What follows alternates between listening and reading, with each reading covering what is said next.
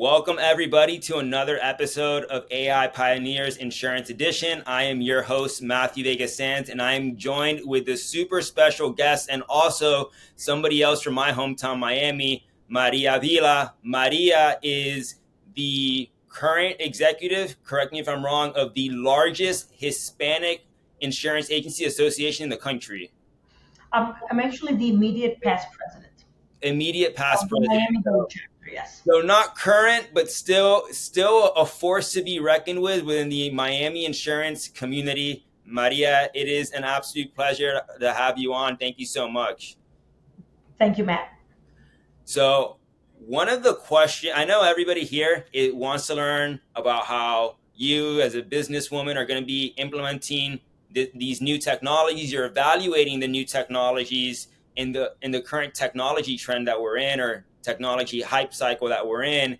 Before we get there, I wanted to ask you how was it that you got into insurance originally? I know you have an interesting story about how your grandmother got you an interview. So, would love if you could share that with with the listeners. Actually, uh, guys, I may be the oldest person on here. Uh, I started in insurance in 1979. Uh, my grandmother saw the advertisement for the position. She came walking to the office and she interviewed the owner, the original owner of Blanco Insurance, because she wanted to make sure that, you know, I was a young girl and I was going to be safe, uh, you know, with a gentleman in an office. And when she told me I got to the interview and I came in, I was kind of like embarrassed because he told me, uh, you know, you're the first person that I was interviewed to interview. Mm. And I went, oh my God, my grandma. but you know what? Thanks to her, uh, the trajectory of my life changed. And here I am today. Uh, not afraid to say I am 62, a senior, and still willing to put the uh, sweat equity into the business. That's that's amazing to hear. One of the one of the things I'm curious on is you've now had to ride so many different hard markets, soft markets, so many different trends these last couple of decades. I'm curious, what is it that kept you in insurance? Um, you, uh, there, I'm sure there's no there are no shortage of opportunities to leave to other markets or other industries. What kept you in it? I enjoyed it. Mm. I enjoyed it. I enjoyed uh, serving people. Uh, I was an agent. I was an insurance uh, agency owner with Andrew, and I got a great deal of satisfaction uh, being able to go pick up a check and, and give it to someone with a home that yeah. wasn't in the best shape, and they could continue paying for their expenses and so on. So very satisfactory. That's one of the things that I think people don't realize about working in the insurance industry. Unfortunately, you have a lot of bad actors, and so people see insurance and think, "Oh my God, it's a scam" or whatever.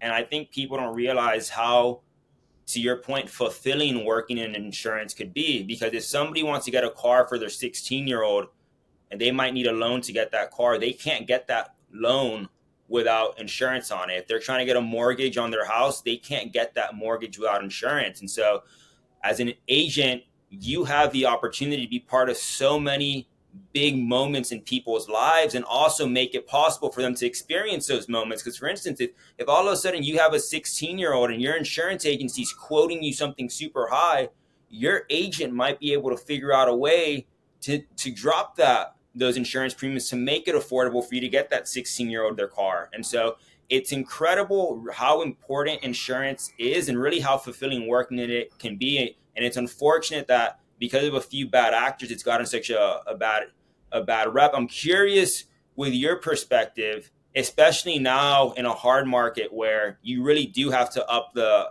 the level of service what are some of the things that you do in order to better serve your customers that you think has allowed you to stay in business so long relative to everybody else? Well, we specialize in personal service. Uh, customers are not, are not numbers, they're human beings.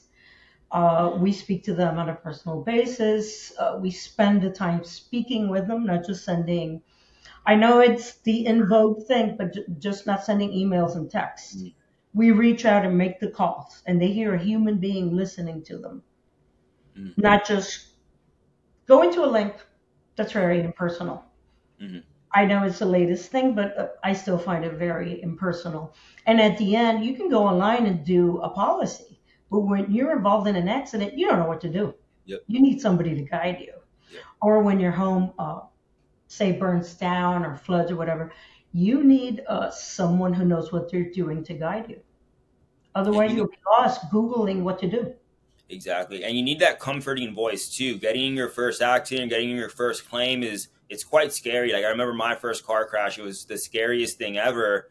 And um, being able to call my family's agent and just hear a soothing voice like, hey, this is something that happens every time. This is what you're gonna do. One, two, three. It was it was almost therapeutic in a way. And so um it, it's I- great to hear, it's great to hear that you have that same approach too, where it's, you're not just going to push somebody to a link. You're going to take the time to actually speak with them. Yes, I've had people call me from the scene of an accident. And I tell them, hey, that's why you have insurance. Relax, speak to the police, call me when it's over.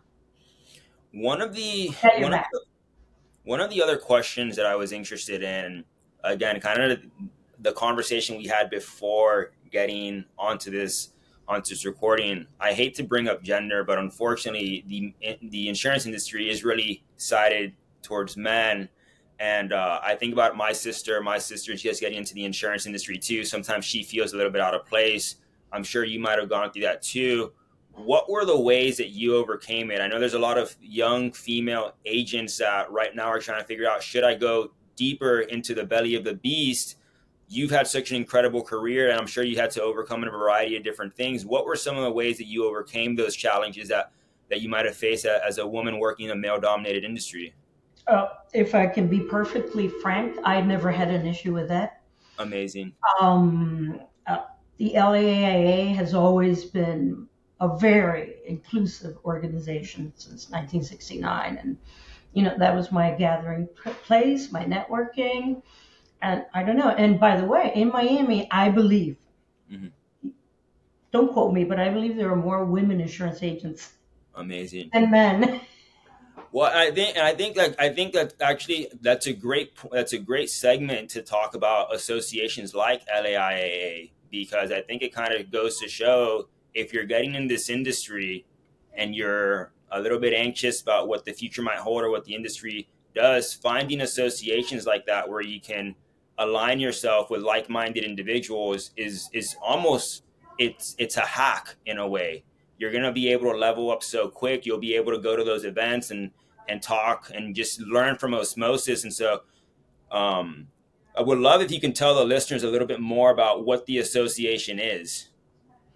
Well, we're, we're an association of uh, insurance uh, professionals now. It used to be just insurance agents, but now it's en- encompassing the entire industry.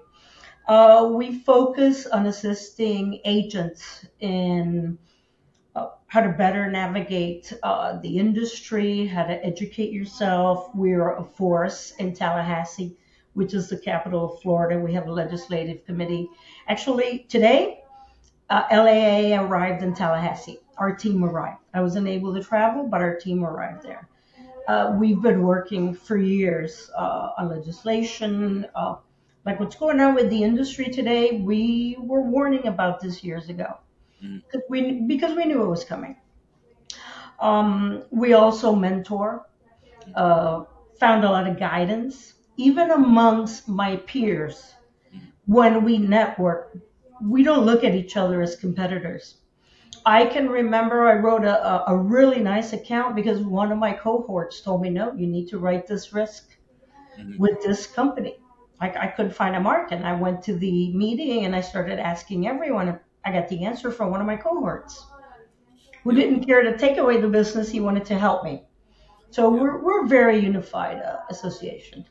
Yeah, and kind of just for the listeners to elaborate a little bit, what she's referring to, it's called the Latin American Association of Insurance Agencies. So her point now, it's professionals as well. And one of the, and I've gone to a number of the meetings. I've been fortunate enough to to be allowed to go sit in uh, and listen. And one of the things that really strikes me is they've essentially built a community of insurance professionals, not just in South Florida, but in Texas and I believe Georgia as well, and a couple other places throughout the country. And it's really great because you have all these industry industry professionals that will come together for dinner, for different events on a regular basis, and they'll have organized topics for everybody to learn from. And so one day it could be learning about AI, another time it could be evaluating what type of AMS you might want to use for your business, another time it could be doing stuff like lead generation in today's digital era. And so for the young agents listening out there, I could not encourage you more emphatically to look at groups like LAIA or other groups because they are going to be so pivotal in helping you level up. You're going to learn from agents that have been through it all. You're going to learn about new markets you probably never even thought about. You're going to learn how to go out and do lead qualification in a variety of different ways, how to manage people, how to train people. The there's a never-ending list of different things you're going to learn from working with these associations. So highly encourage you to pay attention to them. I totally agree. Yeah. Well, I wanna I wanna shift gears a little bit now and um, and talk about how, as a business leader, you evaluate new resources like technology. I think one of the things that's happened the last couple of years is it's felt like there's almost been a new technology trend every year, and there's been societal pressure to implement that technology. A few years ago, it was crypto, then it was blockchain. Today, it's AI. I'm sure next year there's going to be another technology trend that we're all being pushed to use. I'm curious how you evaluate these different technologies to see is this hype or is this actually useful? Well, I'll be honest. In spite of the fact I'm not from the generation of you know was born with a computer or an iPhone in their hand, I'm very open to technology. In fact, today, as it happens, mm. it's just a happenstance. Mm. Uh, I use Chat G, what is it, Chat GPT, to create a, an email campaign. Mm. I'm very open to technology. I always have, and then I'll do a little research. The association helps a lot. Uh-huh because when they make a presentation, they know what they're talking about. Yeah. It's not just, you know, castles in the sand. They know what they're talking about. And that's a great point too, because I was just I was just pounding on the fact that younger agents, if you want to learn from the older ones, these associations are great, but also the generations that were not born with a cell phone in their hand. If you want to learn things how how things are working in the modern world, that's a great association too. Um, and you're going to learn about so many different things, like chat different ways that you can use chat gpt like right now maria's using it for email campaigns. I know people that they don't necessarily have the resources to go out and get a graphic designer so they use some of these tools to literally just put in okay i need you to draw me x y and z and sure enough they get their their designs for their marketing campaigns or for the social media ad and so there's so many different tools out there that are going to help you level up. One of the other questions that i was curious on maria is there's so many there's so many different ways that this technology can be implemented. It seems like you're already using them for email campaigns. What are some other use cases that you see for this technology? Well, I would hope that um, the making the calls, uh, making the first the initial contact.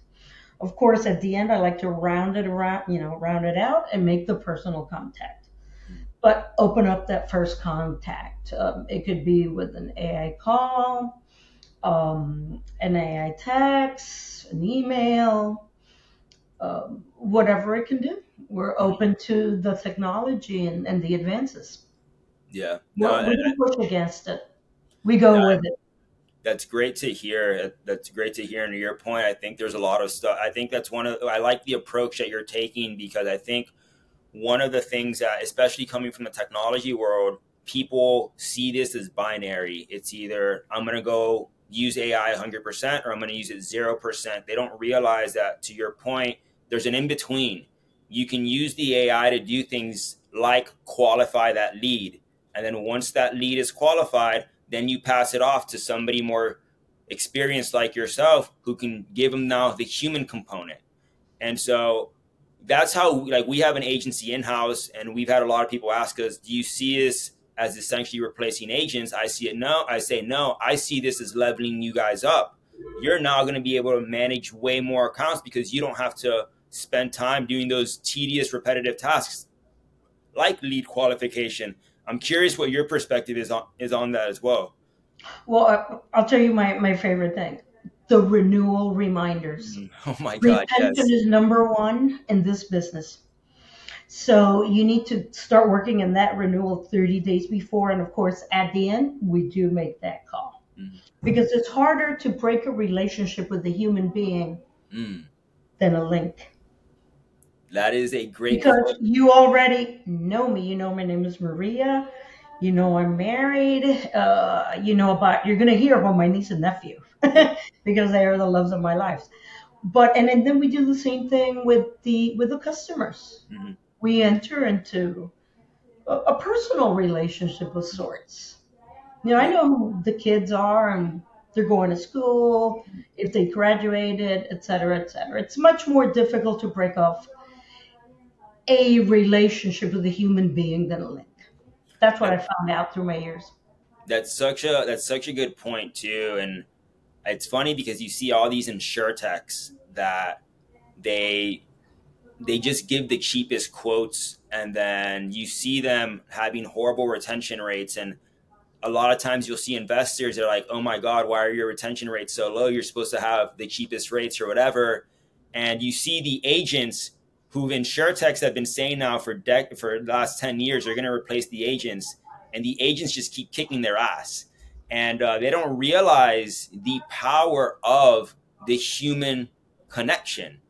An a, a customer might be willing at times to pay a little bit more in premium so that they know if they're if if excuse me for the curse word if shit hits the fan that they have a trusted resource that they can call at eight o'clock on a saturday is going to pick up the phone Correct. It's a big difference. Be uh, googling or even on Snapchat, asking a question, than getting a human being to elaborate and then answer all your questions. Yeah. For the young for the for the listeners out there right now that are trying to figure out different ways to implement uh, or improve your service to maria's point one of the it's one of the most low hanging fruit things you can do but find a way that if a customer is distressed they are able to call and talk to somebody and um, it sounds a bit um, counterintuitive given who the sponsor of this podcast is but it's the truth if you all of a sudden get somebody in a claim and they're distressed and your only support to them is a link with a first notice of loss, how we say in Cuban, te jodiste, you're screwed. Because that person's going to remember how you made them feel in the lowest point of are you, maybe their life, depending on how bad the crash was. Well, Matt, I'll give you something else. When hurricanes come, the Mm, power goes down. Yeah. You have no link to go to. mm, So, yeah. gotta think about that. Yeah, yeah. No, that's um, no, it, it's it's super true. The last question that I the last question that I, I have for you is um, what excites you about where the insurance community is at right now? I know you hear a lot of negativity because of the hard markets and what's going on in states like Florida and California, but I personally think there's a lot of excitement to be had around the industry. What excites you? AI. Really. AI. I think it's going to be a partner, I, I, I think so. I a think so. very good partner. I think so too. And so, um, no, that's a great way. That's a great way to end the This segment. kind Maria, froze. oh, did it freeze? Yes, but just for a second. It's fine. Okay, all Back. good, all Back. good. Well, Maria, I want to be respectful of your time. I know we're up, but thank you so much. I think the listeners are gonna really enjoy hearing your uh, your story. I think you might have the most creative or the most unique inter- first interview story we've had so far. And so, thank you so much. I can't wait for you to hear the the final edited version. Thank you. Thank you, Matt. Thank you, everyone. Bye.